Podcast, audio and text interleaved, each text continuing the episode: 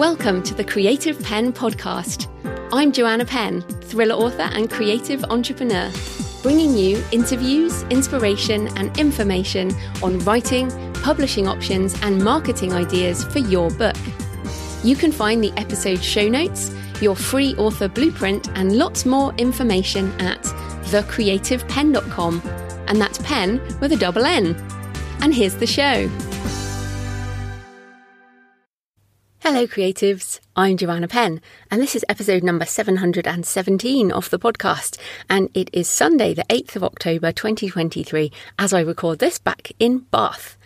And yes, as this goes out, Writing the Shadow Turn Your Inner Darkness into Words is live on Kickstarter at thecreativepenn.com forward slash shadow book.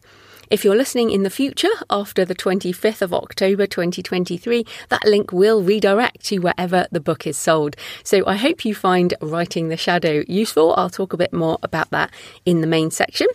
But in today's interview, I'm talking to prolific author L.A. Witt, who has over 200 novels across different genres and talks about her process for writing, as well as why trusting your writing intuition is so important and how to build confidence over time as an author, as well as how to take days off if you're prone to overworking. So that's coming up in the interview section. So, in publishing and book marketing things, there is a lot going on, and obviously, I've been away for a few weeks, so all this stuff is happening, and I was I've been looking forward actually to getting back so I can talk about it. So, first of all, Spotify is moving more heavily into audiobooks. So, they have just launched 15 hours a month, included in the premium subscription in the UK and Australia, with more countries to come, with 150,000 titles included. So, basically, here in the UK, and I've got this now as a Spotify um, premium subscriber, I can now listen to 15 hours a month of audio, which is already more than I already listen to. Uh, I normally listen to sort of one non-fiction book or chapters from non-fiction books uh, in a month, and so this is really interesting. Now, authors that distribute with Findaway Voices and Spotify um, now owns Findaway Voices, uh, authors will be paid royalties based on a streaming pool model where revenue is divided proportionally based on consumption. So I'm really excited about this. I have wanted there to be much more audiobooks on Spotify for years. And when they bought Findaway, I was very excited. And, and this is essentially the next step. So, and uh, presumably they're going to roll it out all over the, the world. But this is another revenue stream, but I am more excited about this as a marketing avenue.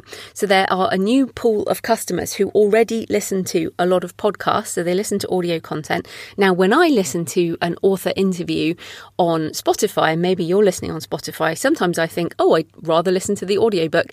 Now you'll be able to just click over and find that audiobook and listen immediately. So, for example, Writing the Shadow will be available as an audiobook on Spotify. It will be in January 2024. Depending on when you're listening to this, it might be there already.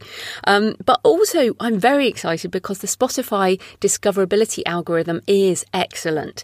So, I went to access my 15 hours and they asked me to select audiobooks I like. So I selected a whole load of audiobooks and then they recommended a number of new ones, which none of which I'd heard of, and several of which I clicked to listen to. And I've always been very impressed with Spotify's discovery algorithm. So I think this is a very good thing. I'm obviously, well, you know, always interested in another revenue stream, but more interested in this in terms of getting listeners and readers into our ecosystem. I still want people to buy audio direct as well as everything else, but this is about discoverability. So, yes, you can get your audiobooks into Spotify and everywhere else if you distribute through findawayvoices.com, which is what I use for my wide audiobooks.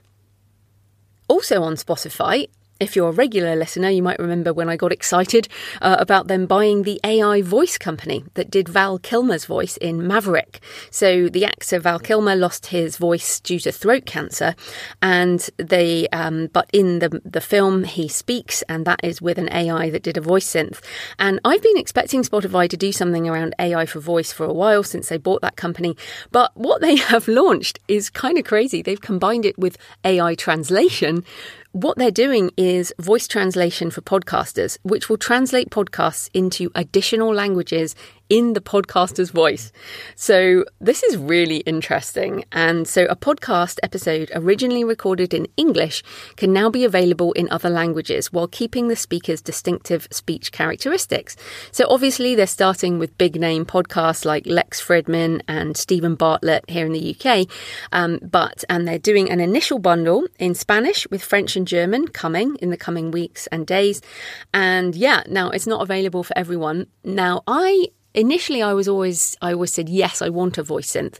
Then I decided that it would be best to the whole double down on being human. If you hear me, if you hear my voice in English, it is me, human me, recording my own audiobooks and all that. Until I tell you otherwise, I might change my mind at some point. But if you hear my voice speaking German, French, or Hindi, or any other language, Spanish, whatever, any other language other than English, it is AI because I don't speak any other language, which I'm always embarrassed about. British people terrible that way. But yes, I'm pretty excited about this because I I would love to have my content available in lots of other languages. So this is AI translation combined with AI voice synth. Awesome. Links to all that in the show notes.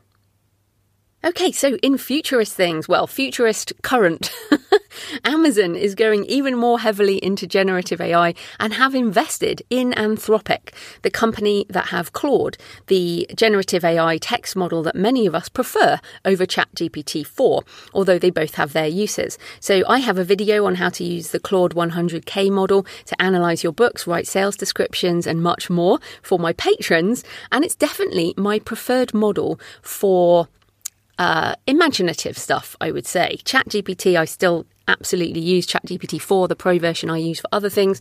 But yeah, I, I love Claude. I think it's really good. And that is the company, uh, Anthropic, who make Claude or own Claude, whatever you want to call it.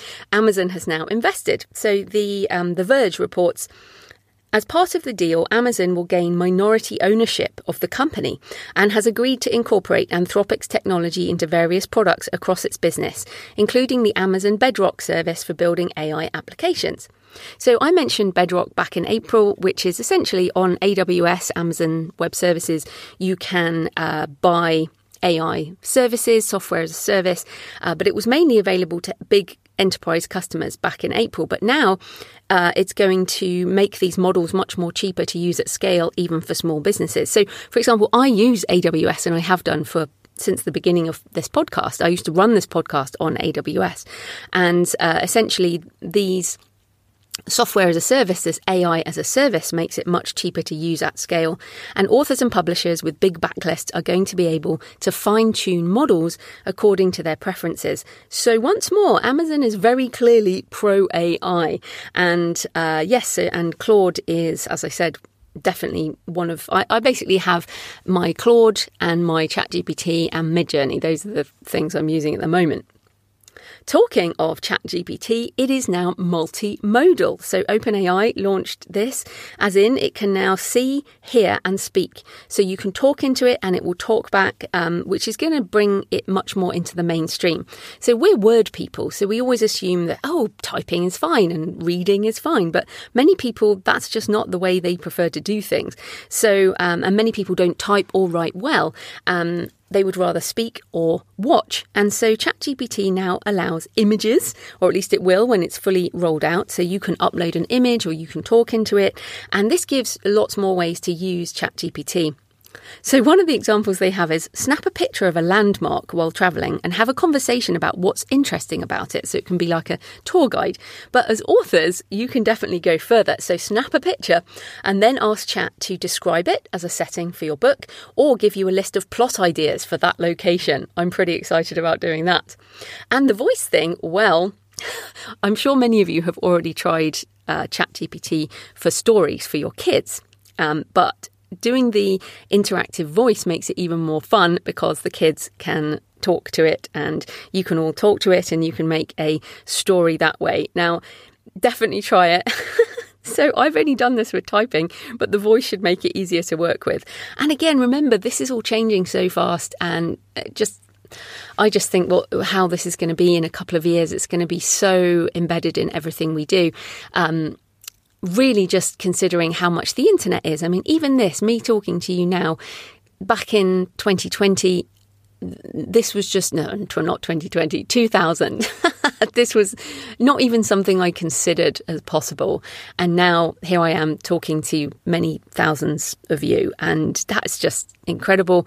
And that's how I want you to think about this. We think about the opportunities. Yes, there are always going to be difficulties, but let's stay on the side of opportunity.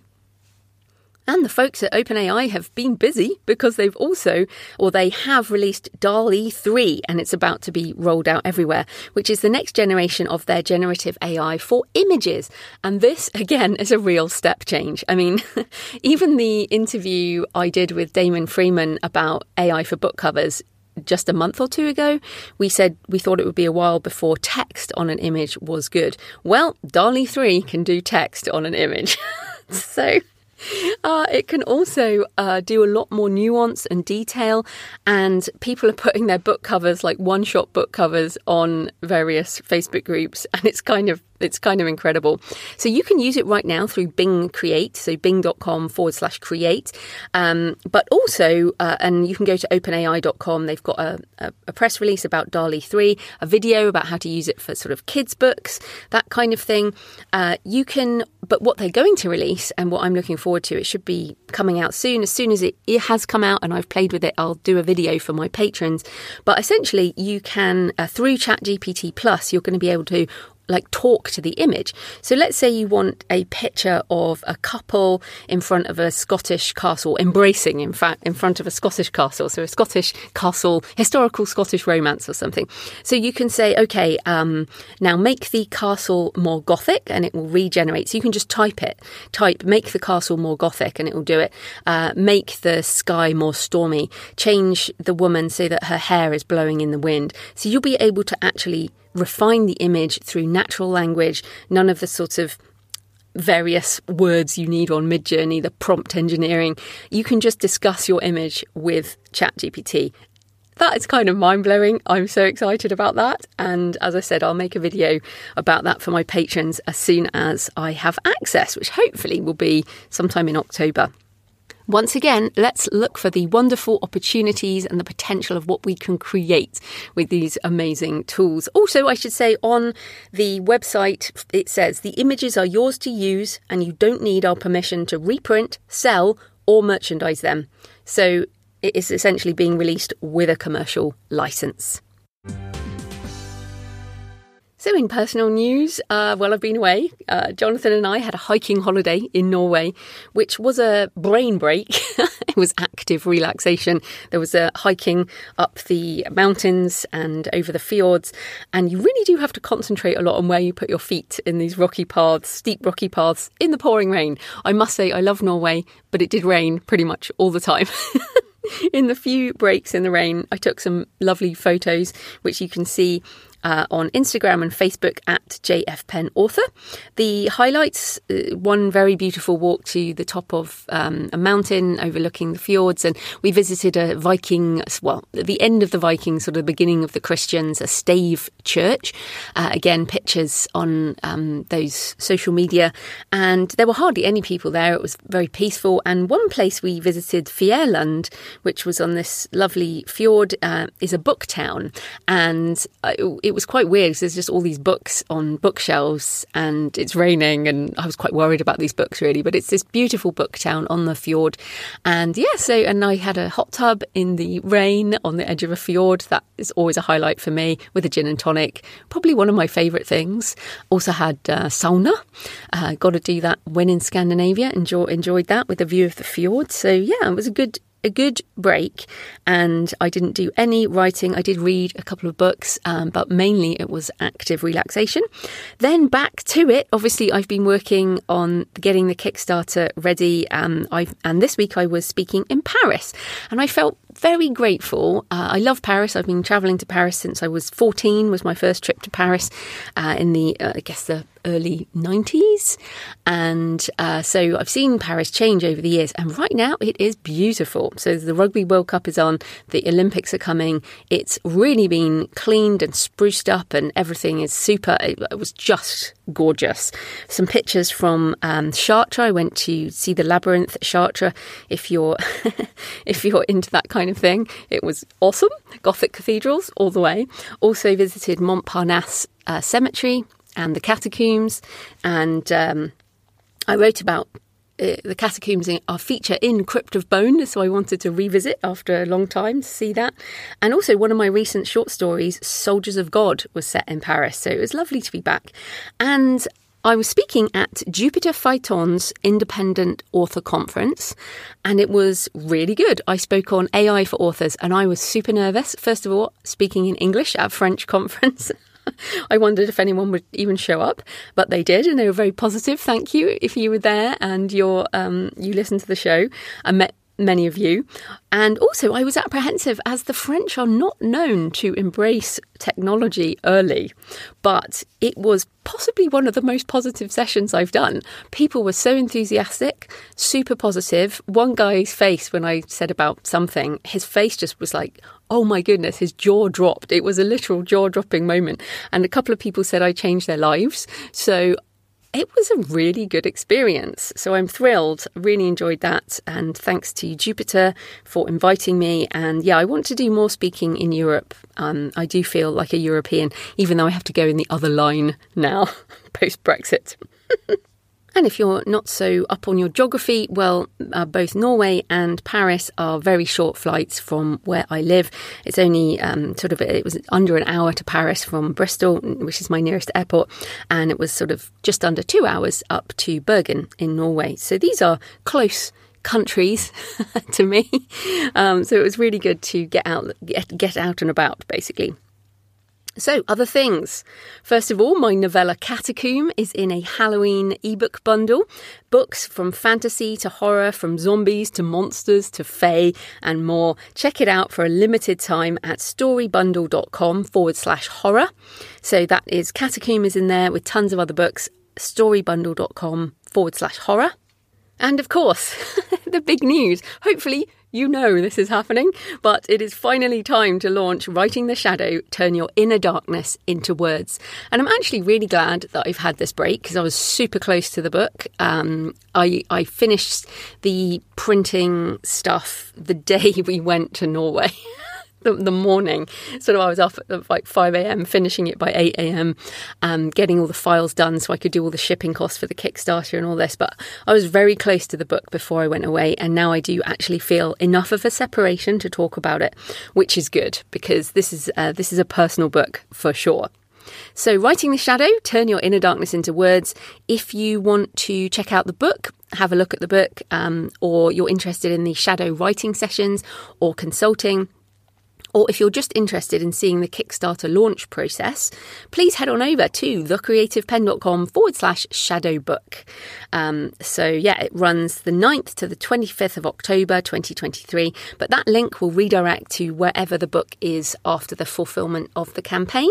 So, after I've sent all the books out, it will be on my store in December at creativepennbooks.com, and then it will be wide on all the stores in January 2024. If you'd like the signed hardback with gold foil and black ribbon, it's only available in the Kickstarter, as the books have to be specially printed with, with those extras. So I am also on a marketing blitz, so I should be appearing on other podcasts that you might be listening to, talking about different aspects of the shadow and also ho- hopefully helping you find some new shows. First of all, I was on Everyday Spirituality talking about the shadow and Jungian psychology with Jim Hazelwood. Now, um, Jim is also known as Bishop on a Bike. so he is uh, he is a bishop and he likes riding his bike and he has a everyday spirituality podcast. Really great to be able to start talking in a because of course I am not religious. I'm not a Christian, but I I have a lot of things about religion in my books and I'm very interested in faith. And so that was a great conversation. Also, I've done a couple of interviews on selling direct. So, the two indie authors podcast, I talk about selling direct and mention the Kickstarter. So, that's two indie authors. And then also on becoming an international best-selling author podcast, which is a great title. It's in English uh, with with uh, German authors who speak incredible English, Andrea and Freya. And uh, I talk about what being an independent author really means. So on both of those interviews actually I'm I'm getting a bit punchy about selling direct. little bit punchy, but hey, you know, you've got to have an angle.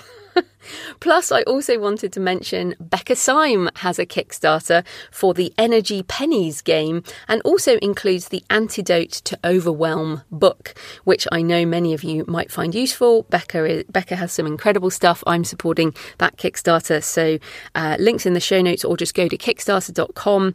First, search for Writing the Shadow and then search for Becca Syme. So thanks for all your emails and uh, comments on the blog and on YouTube and on X. and on Instagram and in all the places. I'm sorry if I miss your comment uh, because there are so many places now. I wish there was like one aggregator that could bring all of the comments into one place, but unfortunately there aren't. I suppose I could use a VA for that, but there you go. Uh, I do try to get to all of them. Anyway, on YouTube, So Simple 3585 says, on Jesse's interview about facing change after injury. That was a great episode. Jesse is channeling some powerful Zen. I totally agree. if that was me, I mean, yeah, Jesse is inspirational person for sure, for many reasons, but this was another reason. Uh, also, thanks to Julie, who said we're on. We were on holiday in Paihia, this is in New Zealand, and popped over to Russell and visited the oldest church in Aotearoa, New Zealand. Uh, spent ages looking at gravestones. Thought you'd like the picture. Thank you. And yes, Paihia, wonderful place. Uh, one of the first places I went in New Zealand when I arrived in the year 2000, which is kind of crazy. And also thanks to Thomas Mucha or Thomas Mucha, who said, uh, sent pictures from the graveyard in the city of Ch- uh, Częstochowa. Częstochowa, there we go, which witnessed the turning point of the Second Northern War, also known in Poland as the Swedish Deluge, which lasted from 1655 to 1660. More graveyard pictures. Um, thank you so much. I really appreciate that. And of course, if you want to see more of mine, go to my Instagram at jfpennauthor or Facebook and you'll find them from Montparnasse in Paris. So you can leave a comment on the podcast show notes at thecreativepenn.com or on the YouTube channel. You can message me on X at the Creative Penn with a double N. Um, you can email me, send me pictures of where you're listening. Uh, Joanna at thecreativepenn.com. I love to hear from you. It makes this more of a conversation. So, this episode is sponsored by Written Word Media because however you write your books, you're going to have to reach readers somehow. and Written Word Media knows that marketing your book can be one of the most challenging parts of being an author. That's why they make marketing easy by providing quick, easy, and effective ways to promote your books. You may know them from their uh, email promotion sites FreeBooksy, Bargain Booksy, and Red Feather Romance, and I regularly use FreeBooksy and Bargain Booksy. Uh, they have five promotional, site, promotional sites in total that send daily newsletters to a combined audience of over 1 million readers. They have an audiobook promotion site, Audio Thicket, and now they have promo stacking options. This is really good. If you want to run uh, a campaign, you can book multiple sites at once, including the Fussy Librarian, Hello Books, eReader IQ, as well as Free Booksy, Bargain Booksy, and do Facebook ads for different genres. So this is so good. It makes it much easier to schedule promotions, getting reach for your books, maybe a first in series, maybe a, a new release. And they also have new in books. They have other ways you can promote your books, whatever, most genres and also different um, groups. So, email promotions are priced based on how many readers are in the genre, ranging from 25 to $500. You can also add on Facebook ads. So, to help you get the most out of your book promotions, Written Word Media recently launched Premium Membership, which gives authors 10% off book promotions and access to products and services. And I joined the membership as I want to book more slots, and it works out more cost effective for multiple promotions per year. Plus, it reminds me to do it. I don't know about you, but I just I just forget. It's like here's another month gone by and I haven't done a promotion on this series or that series. So this helps me remember to do it and get better pricing. So visit writtenwordmedia.com forward slash membership to take advantage of the discount or send them an email at info at writtenwordmedia.com to ask for recommendations on which promotion will best meet your goals. So, this type of corporate sponsorship pays for the hosting, transcription, and editing, but my time in creating the show is sponsored by my patrons and they especially support the extra shows on AI. And also now I've moved to monthly subscription on Patreon, and uh, which just makes it much more much easier to understand. And if you join, you get the backlist, you get the monthly Q and A, which I do new every month, but also you get the whole backlist. You also get the videos, which are now are on Claude 100k, Midjourney, behind the scenes of my Shopify store, creativepennbooks.com, if you're interested in that, with more to come.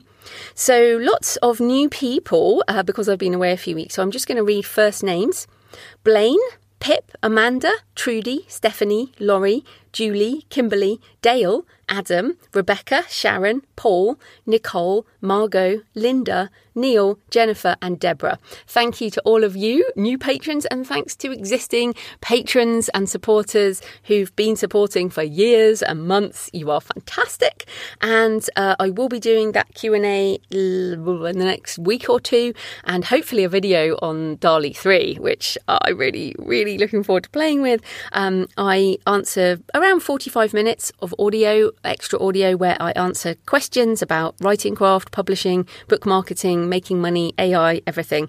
And also, we're having a meetup at 20 Books Vegas. So if you join the Patreon, you can come along to that. You can support the show with just a few dollars or euros or pounds or whatever your currency is. Just, you know, less than a coffee a month, basically, or a couple of coffees if you're feeling generous. You can support the show at patreon.com, P A T R E O N.com forward slash the creative pen. Right, let's get into the interview. L.A. Witt is the author of nearly 200 romance novels and novellas, and today we're talking about her book for authors, Writing Faster for the Win. So, welcome to the show, Laurie. Thanks for having me. it's great to have you on the show. So, first up, tell us a bit more about you and how you got into writing and publishing.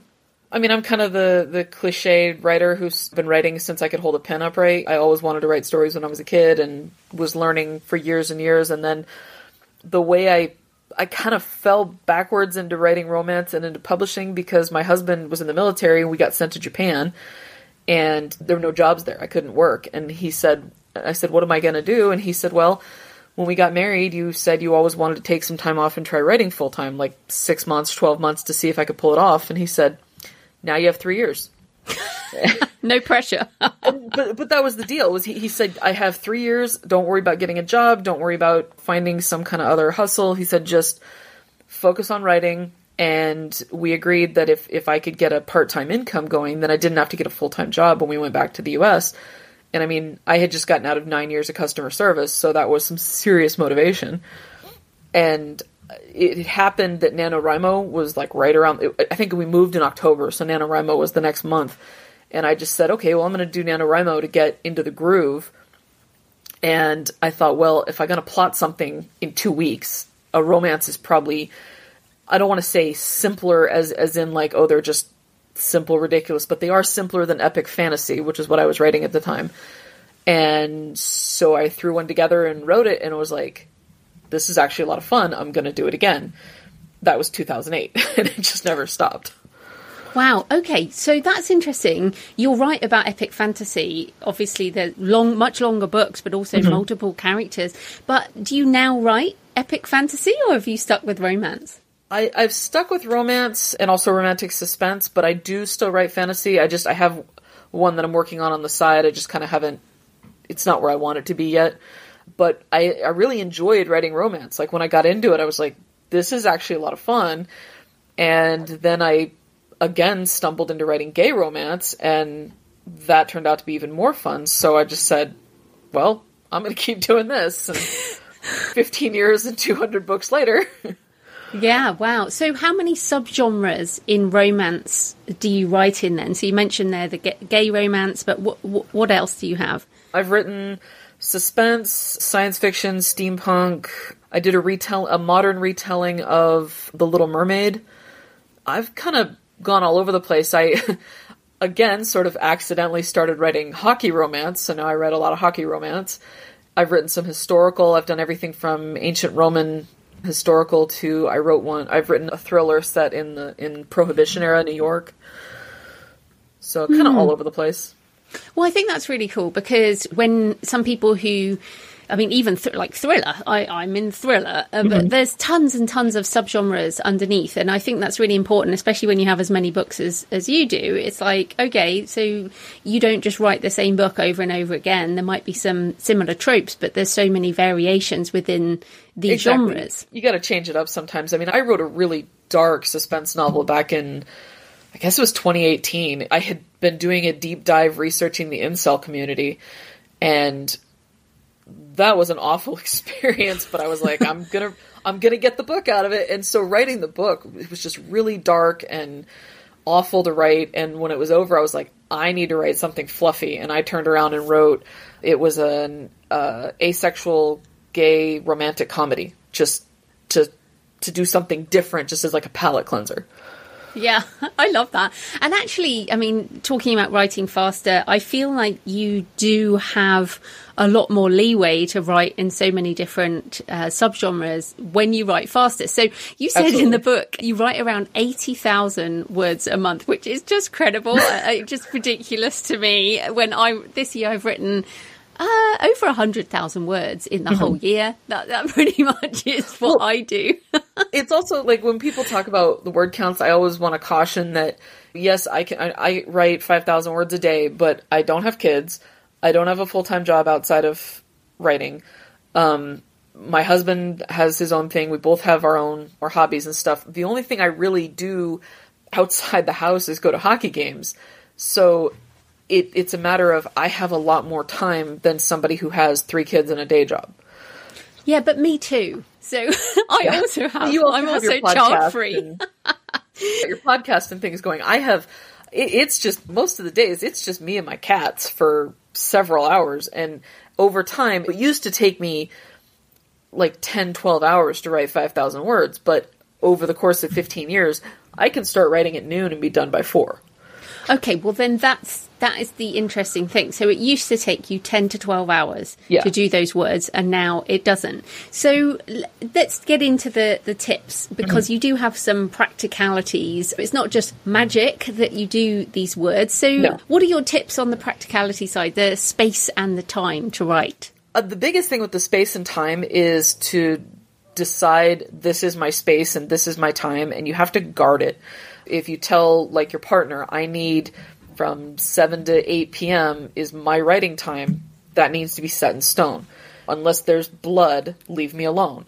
And and you have to put that firm boundary down and just say this is my time and I need to be able to write or if you have writing time and somebody's like hey can we go out and get drinks like yeah once in a while that's fine but if you find that you're always going and doing something else during your writing time you're not going to get any writing done so you have to kind of treat it like a job but just treat it as something that, that's important and isn't isn't overly negotiable. And that has to be with yourself too not just other people. I have to tell myself yeah i'd really like to just sit in my studio and paint today but i really need to write my words.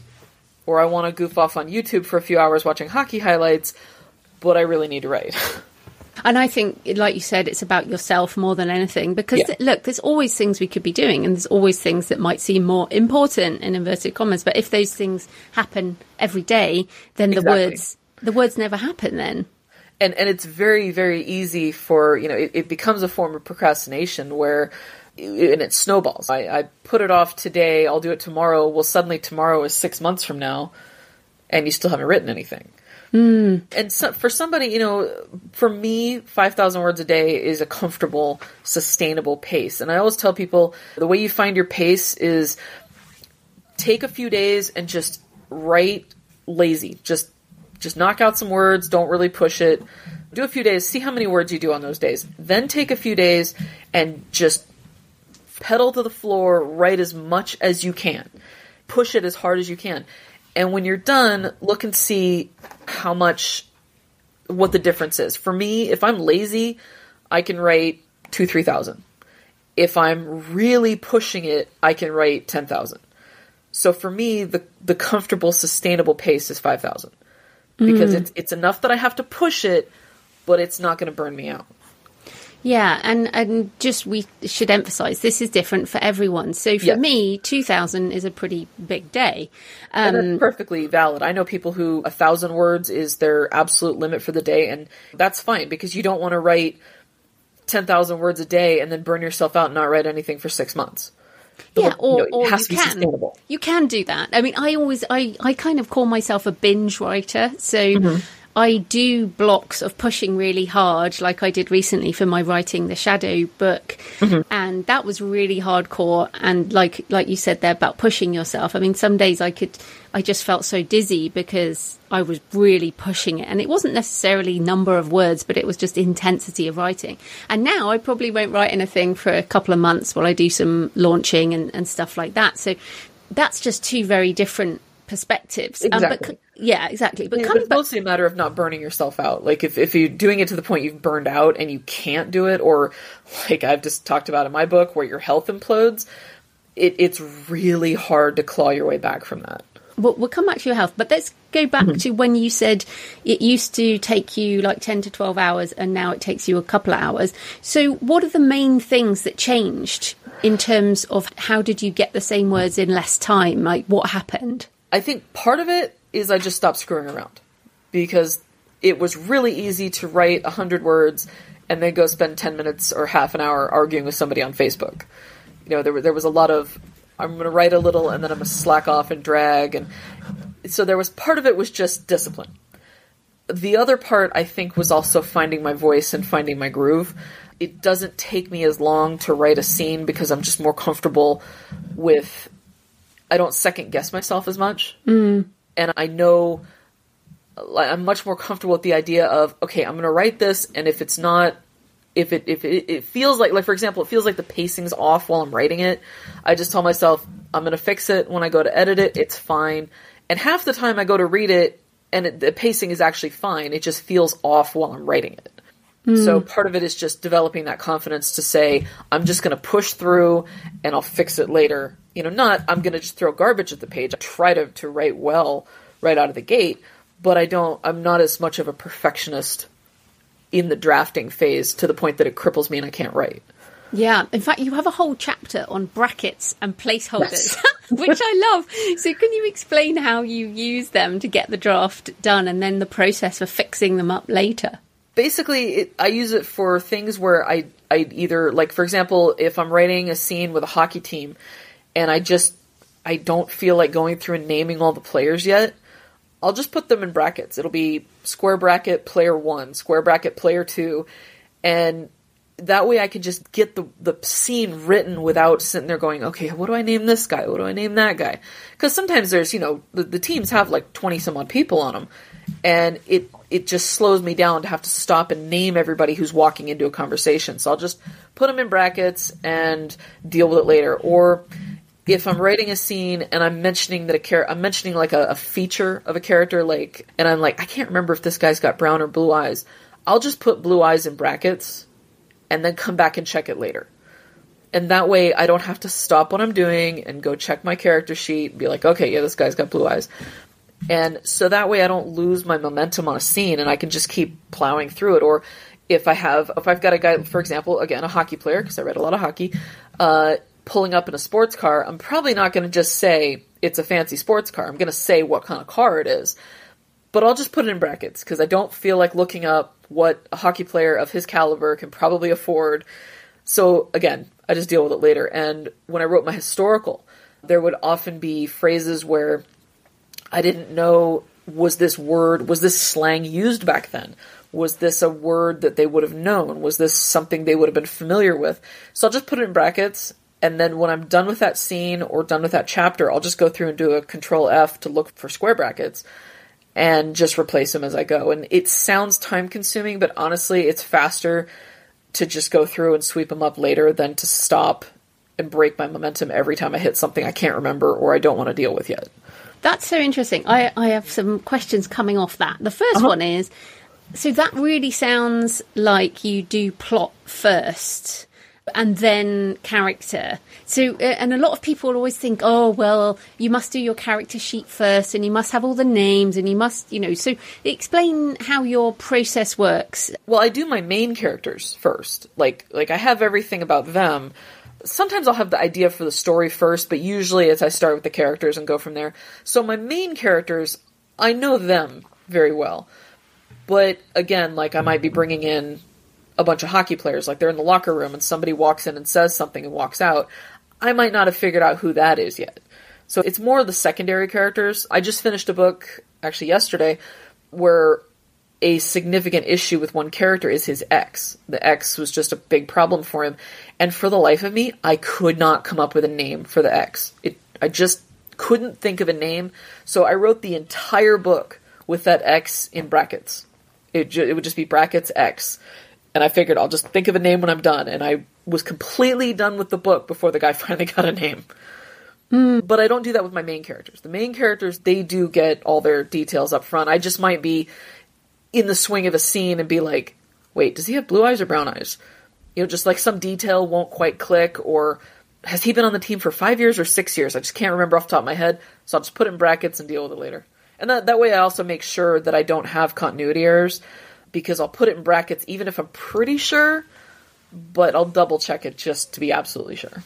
And then the other thing on naming, because uh, so I, in terms of fiction, I've got maybe I don't know twenty five or something at the moment, and mm-hmm. I'm already I already come up against times when I default to certain names. Just I don't know that that's what's in my head, and when you get to like 200 books, how are you naming characters? Or how many Bobs have you got and all of this kind of thing? Like, how are you naming people? I've, I've made peace with the fact that I'm just going to reuse names. I, I think I've got, especially if it's a name I like, I think I have like five or six Scotts. I have ended up with, um, I think I have two Mark or two Julians now. But with that many books, you're just going to end up reusing first names from time to time. I make sure I don't reuse the first name and last name together. Right. and I try not to do like if like if it's two hockey books in a row, I'm going to make sure their names are different. And also, at least with hockey, you tend to have a lot of Swedish, Russian, Canadian, and various other players on the team, so it gives you a few more options to mix it up. Mm. So that hmm. helps. Yeah, I, I, I have websites I go to that, that just list common names for whatever era and so I'll just kind of look through that, or sometimes a name will come to me. I'll just have a name right off the bat that I want to use.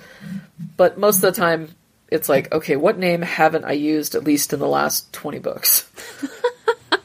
yeah, it's funny. I mean, I, I write a lot of multinational books, so I often will go look for actors of a certain age from a certain country and then combine first names and last names to try exactly. and get something more original. But it's like you said, if they're a bit more monocultural, their their names probably are quite similar in uh, yeah. like Canadian hockey teams. yeah, exactly. And and there there's times where like Anna Zabo and I co-wrote we're co-writing the On the Board series and at the very very beginning of the first book I had my character make an offhand comment about two players and I just threw some names out there. I threw a Russian name and a Swedish name out there and I was like, okay, they're just going to be other players. Well, then Anne got to their chapter and said, I'm going to make them kind of major characters. Well, those characters ended up getting the next book. so it was just two throwaway names, and then they end up being the main characters of the next book. So. Yeah. Oh no, that's interesting. So you also said in the book, I'm a vague, flexible outliner who rarely writes exactly what I've outlined. So talk a bit about your outlining process. Basically, I, I make sure that I've got the inciting incident. How do things get started? How do they? How do the two characters or three characters end up in each other's uh, orbits? And kind of figure out if it's a suspense. If it's suspense, obviously, you need to figure out that the suspense plot. What is the crime or what is the the thrilling thing that's happening? And I tend to figure out the main beats throughout, like the big twists and the big revelations. And I tend to just get a fairly vague timeline of what's going to happen, mostly because I write out a sequence. So I need to know what happens before something else. I just need a timeline. But a lot of times while I'm writing, like I skip ahead to chapter 18 and realize, oh, hey, if, if this is going to happen in chapter 18, I need to have X, Y, and Z happen first. So I'll skip back and put those in in some other chapter. So I tend to have a, a solid outline, but then I just keep adding to it as I go. Or sometimes I'll realize, wait, I don't actually need these scenes and I'll just cut them and refer to them in passing. So I tend hmm. to change it a lot. My, my rule is that if the characters in the outline disagree, the characters always win. Because sometimes I realize as I've gotten to know the characters more, I'm like, this scene that I've got planned, that's not how they would do things. Or this plot twist, that's not how, how it would happen with these characters. And so the outline will change to fit the characters. And I just have learned to, to not try to shoehorn a story into the outline, if that makes sense. So is that just a like a document, like a couple of pages on a document? It's actually an Excel file because I keep track of word counts and I divide. I I don't write in one document. I have multiple. Like each each chapter is its own document on a Word file. So I have a spreadsheet where I keep track of the word counts in each chapter, and each chapter has a line describing what happens here, and which actually makes it really easy to, to update the outline because I can just move things up and down on Excel. Um, it it probably doesn't work for a lot of people, but it works for me. So Yeah, absolutely. And yeah, definitely it wouldn't work for me. But um, what I did enjoy was hearing that you write out of order because I also do that. And I feel like some people think that's, and I'm a discovery writer, so I don't, I don't plot. But talk about how you write out of order and then weave everything together later. I I tend I usually will at least start with chapter one. Like when I start writing, I'll at least start with the opening chapter because that gives me a feel for the characters and gets things going. But sometimes I'll, I'll it's not so much that I hit a wall, but I hit a scene where I'm like, I'm not quite ready to write this one yet. I don't have a feel for this scene. But there's also a scene later in the book that's really nagging at me and I really, really want to write it. So I'll just jump ahead and write that one. Because then that one shuts up. And a lot of times as I skip ahead and write other scenes, I'll start to figure out what it was in the earlier chapter that, that was making me stall. Like, I think I'm a little bit of a discovery writer in that sense where, yeah, I have an idea of what's going to happen, but when I jump ahead to chapter 20 and I start exploring this situation with the characters, suddenly I'm like, oh, now I see what was missing in chapter 4. And then I go back and write chapter 4 and it works. Yeah, I mean, I think about that as a sort of story intuition. Yeah. And it, it sounds like you've kind of combined the the outlining with the intuition, with the you mentioned it earlier, the sort of your confidence in your voice. So, how do you think? Because I mean, you've obviously got this at this point in your career, and I definitely feel like I'm there too. But there'll be people listening who are like, I don't even know how I would trust that. So, how do you think authors can lean into sort of trusting that confidence and finding their voice and leaning into that intuition? I'd say just try it. I mean, for me, I stumbled into it. I was working on a book. There was a scene that was nagging at me. I jumped ahead and I was like, you know what? This is actually kind of a fun way to do it. But a lot of times it's just, you just try it. Uh, because the worst that happens is you have to go back and rewrite something. Like, nobody's going to come and take your book away. Nobody's going to say you can never publish this book. You know, the absolute worst case scenario is you have to go back and fix it. And I think when you learn to be confident in your ability to go back and, and fix it, it opens up a, it gives you a lot of freedom. It opens up a lot of doors to be able to just, I don't, I have no idea if this scene's going to work. I have no idea if writing out a sequence is going to work. I have no idea if just winging it is going to work. When I wrote my historical, it's a historical romantic suspense, and it was a pretty complex, layered plot. And I only plotted, I only outlined it about halfway through. And then I, I hit a wall when I was outlining it. I just didn't know where to go. And I said, you know what? I'm going to just dive into writing it. And I'm going to just hope that the rest of the story kind of reveals itself while I'm writing the part I've already outlined. And it did. Um, and it's actually uh, of all the books I've written, it's probably easily in my top five favorites.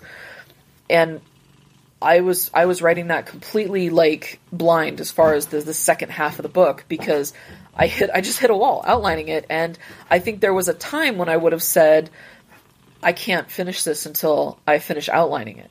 But I've over the years I've realized that I trust myself enough to know that I will come up with a way to, to finish the story.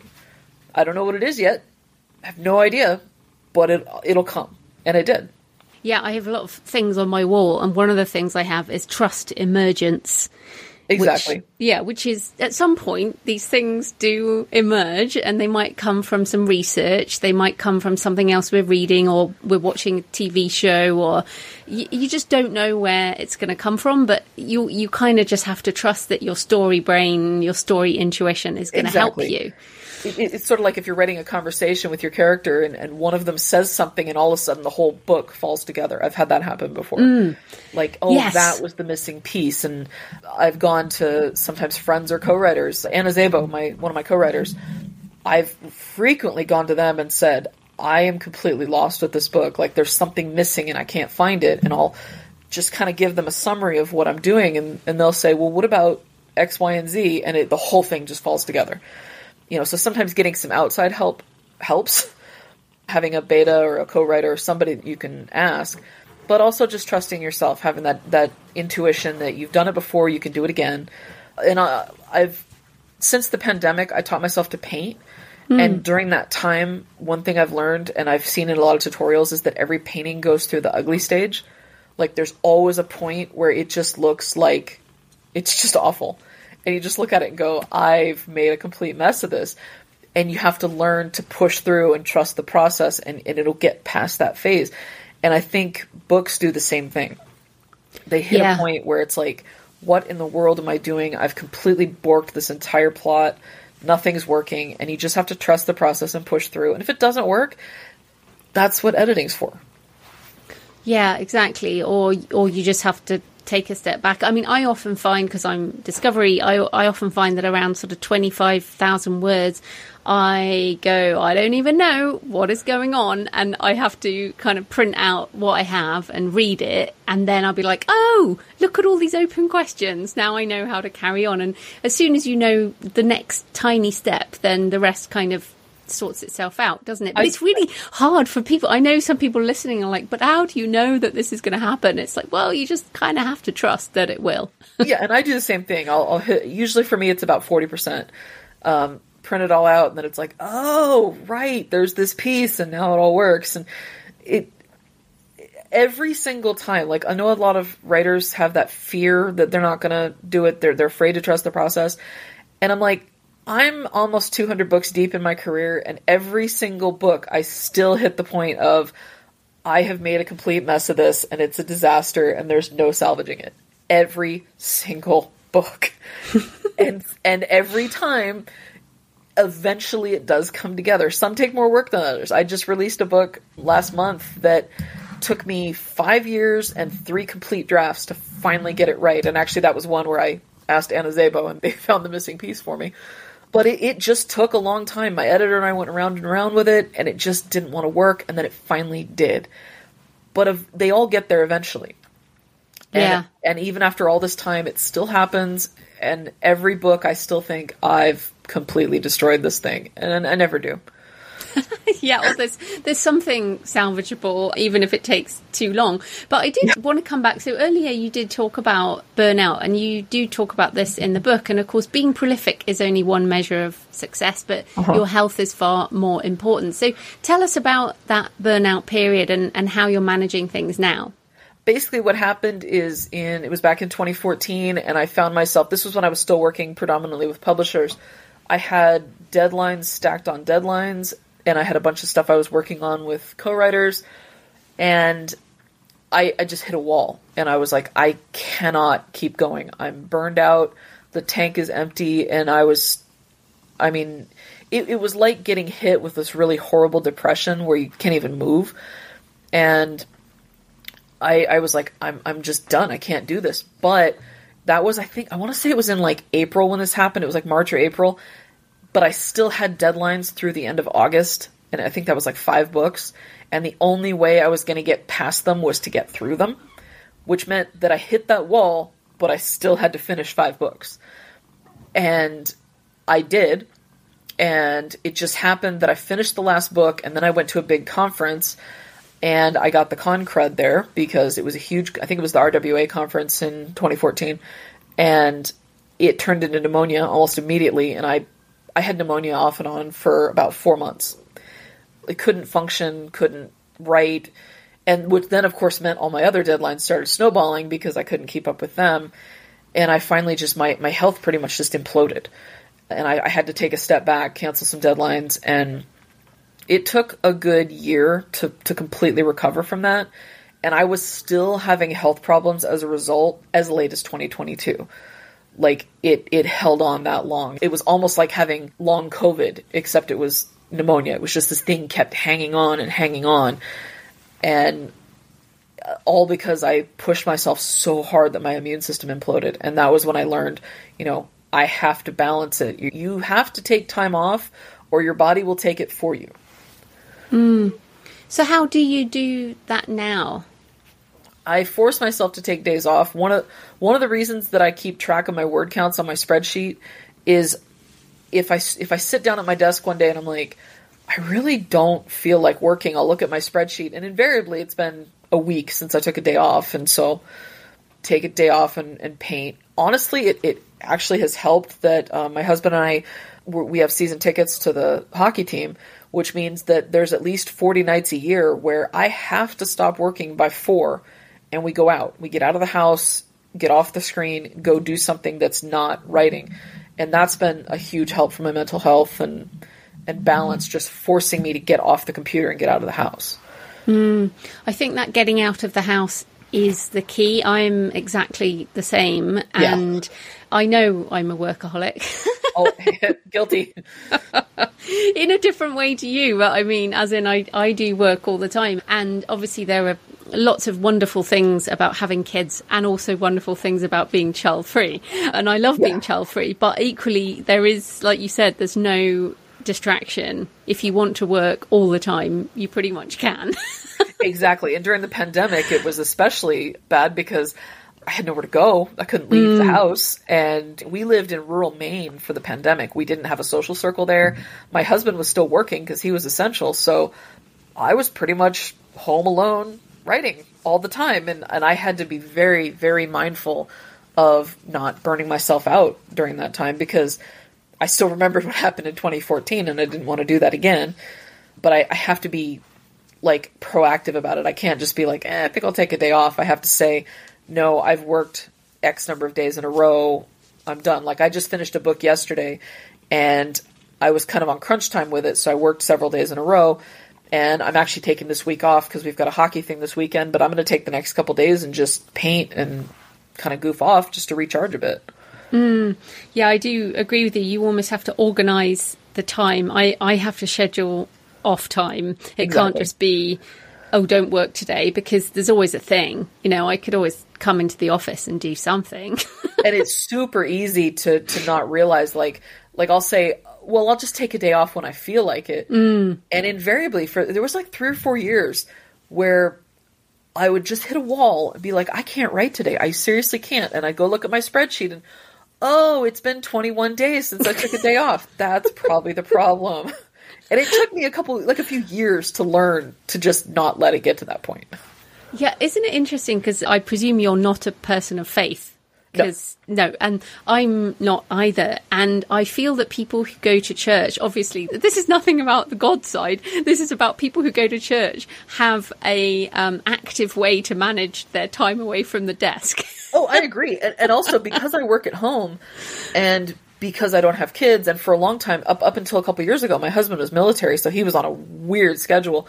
Um, I have I could not tell you what day of the week it is. For the yes. last 15 years, I have no idea what day it is. So there's no such thing as a weekend. It, it's only been since my husband retired and is working a regular job that, oh, there's a weekend.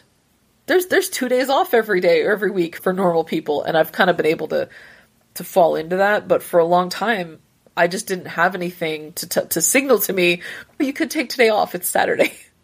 Yes, and then figure out something to do on that day off. I think that that's also a key. So glad you took up painting. I definitely yeah. need I need I tend to go walking, like walking is a big thing for me, but I have thought about some other things too.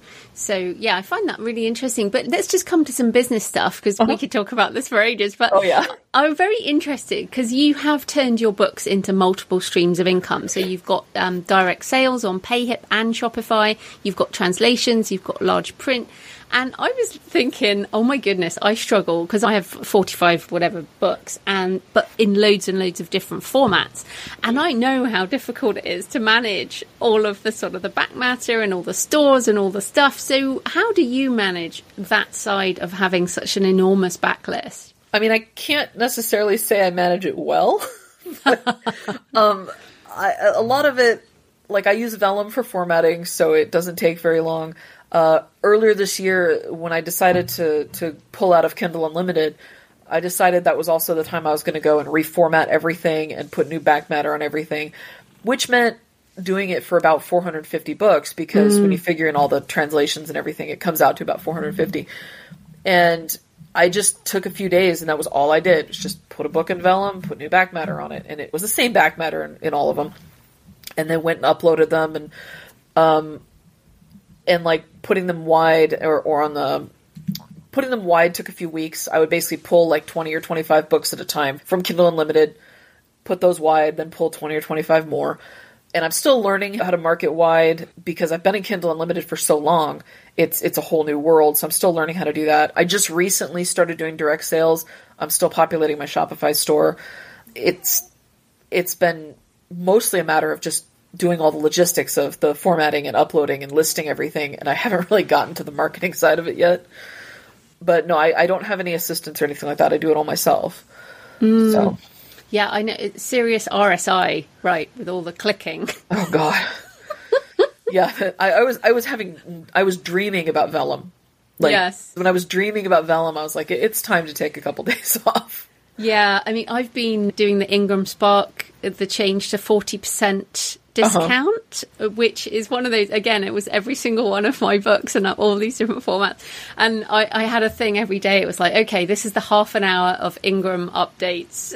section yeah. and I would just have to go and do that and but this is uh, and again people are like why don't you just outsource this and I knew that at the same time I wanted to kind of check other things on the books. So I feel like that's sometimes why we do it ourselves and not just outsource. But uh, do you work with any assistants, or I guess you've mentioned a co-writer?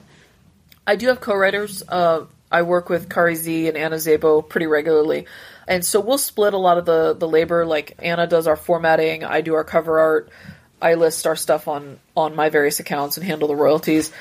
And then with Kari, uh, I do the cover and the formatting. She does a ton of the editing. So we, we balance a lot of that stuff out. But with my own stuff, most of the stuff I do is my own. I tend to do it all on my own. I hire editors, narrators, translators, but I do cover art and formatting on my own, and all the uh, all the administrative stuff I do on my own. Every time I've thought about hiring an assistant or someone, it honestly comes down to it's going to take me longer to train them than it does to do it myself. no, no, it's really just that we have a control freakery problem. Yeah, there's that too. um, I, I, I, have hi- hired out for my website in the past, but I have to update my website so frequently that yeah. I need to be able to, to update it myself. And obviously, no web designers are going to let me do that. So I either need them to be on call 24 7, which is totally not reasonable, or I need access to it. So the solution is to do it myself. Hmm. No, I, am the same, and I've certainly always said to people you should do your own website because, like you say, we update lots of things regularly, yeah. so you need to know how to do that. But interesting, you said there you came out of KU, um, yeah. but you'd been in that a very long time, and of course that is a very personal decision, and we're you know people listening, you make your own decision. But I am interested in why you decided to do that. The primary issue was that I saw a lot of people reporting that they'd had their accounts terminated for a lot of times erroneous reasons. And it was even the ones that were able to get their accounts restored, it took weeks to do it. They lost a lot of money in algorithms. And I just realized that I've had my account threatened so many times over violations that weren't actually violations that I was, it was too big of a risk for me. I've actually had them threaten to terminate my account before, and I was worried with it as with as aggressive as they were getting about shutting down accounts, I just decided that it was time to, to get out and lower the risk. And so I over the course of about six or eight weeks, I pulled all but I think three titles off of uh, Kindle Unlimited. I haven't made that switch because I've never been in it, but from people I've heard from, it is a bit of a shock because, as you say, you have to learn how to do different ways of selling to different stores, and it's not the same way of marketing, not the same income stream. So, how have you adjusted to that, and, and what are your plans in terms of trying to ramp up sales elsewhere? Fortunately, I had I did already have like a Draft2Digital account. I because I had been experimenting with moving a few titles wide, and I did have some titles that like were part of a multi-author series, and we all agreed to go wide. So I had a handful of books that were already out there. So I at least already had a hand in it. But then I had to like I got a Kobo account, I got a Google Play account, and started just learning how to use those. I joined a bunch of groups on Facebook where people were were talking about how to go wide, and fortunately, uh, translations do very well at least in my genre, they do very well on Kobo and Tolino. So the the drop in money from KU was almost completely canceled out by the increase in money from translations being sold wide. Mm. So it it ended up leveling out pretty uh, pretty quickly. I'm still still learning how to market. Like I'm starting to release books wide instead of on KU, and it's just a, a learning curve. And I'm still do, still learning how to do direct sales. So yeah, well, aren't we all? Well, it's interesting. What what languages are doing well? I mean, obviously German. You mentioned Tolino, which, if people don't know, is the German ebook reader. Uh, any other languages doing well through Kobo? Uh, French, French and German both do very well for me. Italian doesn't do as well, but I still have strong enough sales there that I have a translator who is she's always translating something for me, and just over time have built up a backlist in Italian. Uh, but French and German have definitely been my strongest. French, yeah, right. especially on Kobo.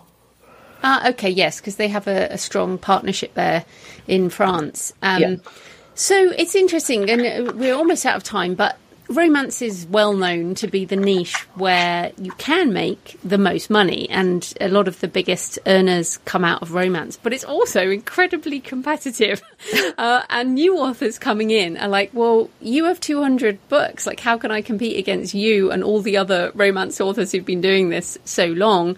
So, if people are coming in now and they want to write romance, what are your recommendations now? If if you were just starting out, what would you be doing? Particularly in, I mean, I uh, I know more about the LGBT romance genre than the hetero romance genre. In in LGBT, my biggest recommendation by far is to get involved in group projects and a lot of people are doing anthologies like the buy-in anthologies. I haven't done any any of those and I haven't really had success with anthologies, so I'm not going to say I don't recommend them just that they haven't worked for me. But there are a lot of people doing group projects like shared universes, joint series. I did a series a few years ago. It was the Bold Brew series where all every book somehow related back to this coffee shop. And like all the books in the series had coffee related titles. And uh, I did one called Blue Water Bay uh, about 10 years ago where we had a town and it was this little tiny town on the Washington state coast and they were also filming a TV series there. So your book could just be part of the town, it could be part of the TV series. And I think we, I want to say we had like 15 authors involved in that one. And whenever I've done group projects, like I'm doing, I'm actually doing one right now. I'm working on a, a hockey project. We always try to get in some big name authors, but also some new authors, some mid listers. We try and get everybody in, and that way everybody's marketing each other. And you do tend to get a lot of um, uh, you'll see a lot of reviews where people will say, This is my first book by so and so, or I'm a big fan of insert popular author in the group, so now I'm going to go read the rest of the series. So that that's been the biggest thing I've seen because there's the big vibe of the rising tide lifts all ships. Hmm. So a lot of people will will try and get a mix of new and established authors into a group project, and then everybody promotes each other.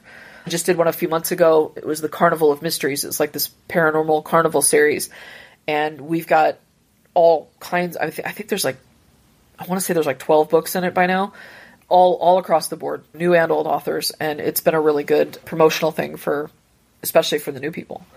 Yeah, I, I love that idea. But how do people find those opportunities? Is it a case of going to conventions or joining Facebook groups, or how do they find that kind of opportunity? Sometimes it's uh, we'll have group. There's a lot of groups on Facebook for at least in my genre. They'll have groups that are for people within our you know authors within our genre authors helping authors things like that and people will post hey i'm doing a group project or whatever or one of them annually puts up a thread that says if you're willing to do a group project or you're hosting a group project put it up here and we'll all kind of communicate that way or sometimes an author will reach out and say like like when i started doing my hockey project i went and found everybody i knew of who wrote hockey and or who was into hockey, like an author who was into hockey but maybe hadn't written it and said, "Would you be interested in joining this project?" So sometimes it's invites, sometimes it's through groups. Publishers have done them. Uh, they'll put out and say, "Hey, we're getting authors together for this group. Uh, submit something if you want to." Sarina Bowen actually did one. I want to say it was like three years ago with her True North series. She said she was allowing people to write within her True North world and so she just opened it up to submissions, and we would submit a synopsis and what we wanted to write. And that was a huge series. I think there was actually four sub series. There was like a, a wine bar, a university, a hockey team, and there was a bunch of authors in that. And then they ended up doing a second spin off of one of them. So I ended up submitting two books to that one. But that was just she opened it up and took submissions for it. Right. So join some email lists, join some groups, network yeah. with other authors. And people are, are, very open, aren't they, to helping yes. others. We all started with nothing. So. And my yeah. genre, I've noticed there's a lot of support for new authors. You know, a lot of authors are shy about meeting the, the people that are already established. And they, as soon as they start talking to people, they realize we're all even those of us that have been around for a while, we're still the ones who get starstruck by our own fans. we're still kind of can't believe we're doing this and we'll, we'll, go to conventions and, and they'll be on a panel with some of us that have been around for a while. And we're like we're, we're just authors just like you. We're just readers just like you. You know it's all good. And you start realizing eh, there isn't really this elitist you know oh you're below us. You, you can't be part of our group. It isn't as clicky as, as some people are afraid it is. And a lot of times if, if you just put it out there i would really love to do a group project. I'd, I would really love to do something like this. People catch wind of that but yeah, yeah, get involved in groups, get involved in author groups within your genre, and you'll you'll find your kind of your own community. Fantastic. So, where can people find you and your books and everything you do online? My website is pretty much the the hub of it all. It's www.gallagherwitt.com, and my Instagram and Twitter are also Gallagher Witt, and I'm on Facebook as Lori Gallagher Witt. Fantastic. Thanks so much for your time, Lori. That was great. Thanks for having me. So I hope you found the interview with Lori interesting, and regardless of whether you want to write fast or not, it's always useful to learn about other people's routines and challenges because we all have challenges, and also consider how we might improve our own creative routine. So, coming up later this week, I'm going to share a few chapters of the audiobook narrated by me of Writing the Shadow Turn Your Inner Darkness into Words as an in between episode. And the Kickstarter is live 9th to the 25th of October 2023. Go to thecreativepenn.com forward slash shadow book, and that link will redirect if you're listening in the future. So, next week, I'm talking to Linda Lappin about writing Soul of Place. So, back to craft and setting is uh, definitely one of the things I love. So, in the meantime, happy writing, and I'll see you next time. Thanks for listening today. I hope you found it helpful. You might also like the backlist episodes and show notes available at thecreativepenn.com forward slash podcast. You can also get your free author blueprint at thecreativepenn.com forward slash blueprint. If you'd like to connect, you can tweet me at The Creative Penn or find me on Facebook at The Creative Penn. See you next time.